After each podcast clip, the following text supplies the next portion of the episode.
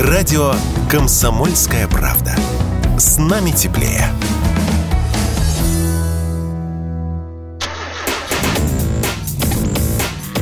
Тест-драйв.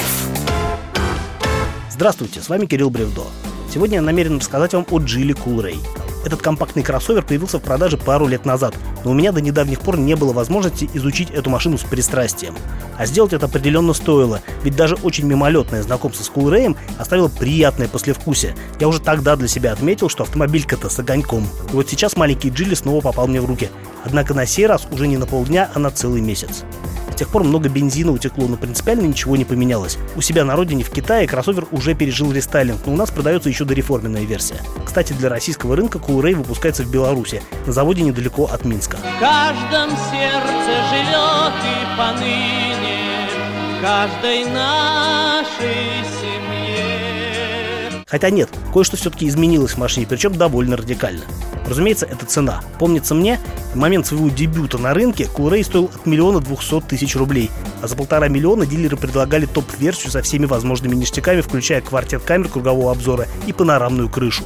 Как раз такая версия Flagship Sport сейчас у меня на тест-драйве, но просят за нее уже 2 миллиона 700 тысяч. С учетом скидок, трейдина и кредита цену можно уменьшить примерно на 400 тысяч, но все равно получается дороговато. Но так ли уж обязательно топ-версия?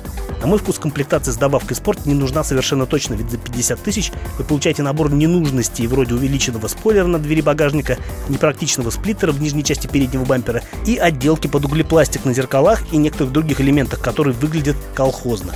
В остальном это же будет по максимуму оснащенная машина в список оборудования, который и добавить-то нечего. Здесь даже штатный видеорегистратор предусмотрен.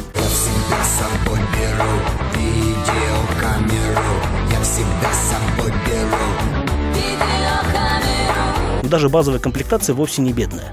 И выглядит такой Курей действительно круто. Внешность у него получилась совершенно залихватская за счет выразительной оптики, интересного рельефа боковин и прикольной задней стойки кузова, из-за которой кажется, будто покатая крыша не опирается на заднее крыло. Некоторые детали дизайна Джили скорее свойственны горячим хэтчбекам, нежели кроссоверам. Это в первую очередь развитый спойлер над стеклом двери багажника и 4 патрубка выпускной системы. Кстати, о выхлопе. На моей памяти Coolray это единственный в мире автомобиль, у которого количество выхлопных труб превышает число цилиндров двигателя.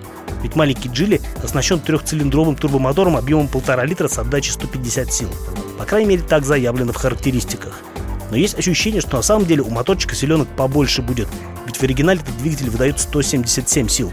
Вот интересно, для нашего рынка его и впрямь дефорсировали, или же крылья подрезали только на бумаге? Ведь с места Курей рвет как бешеный, порой даже на сухом асфальте взвизгивая шинами при резком старте.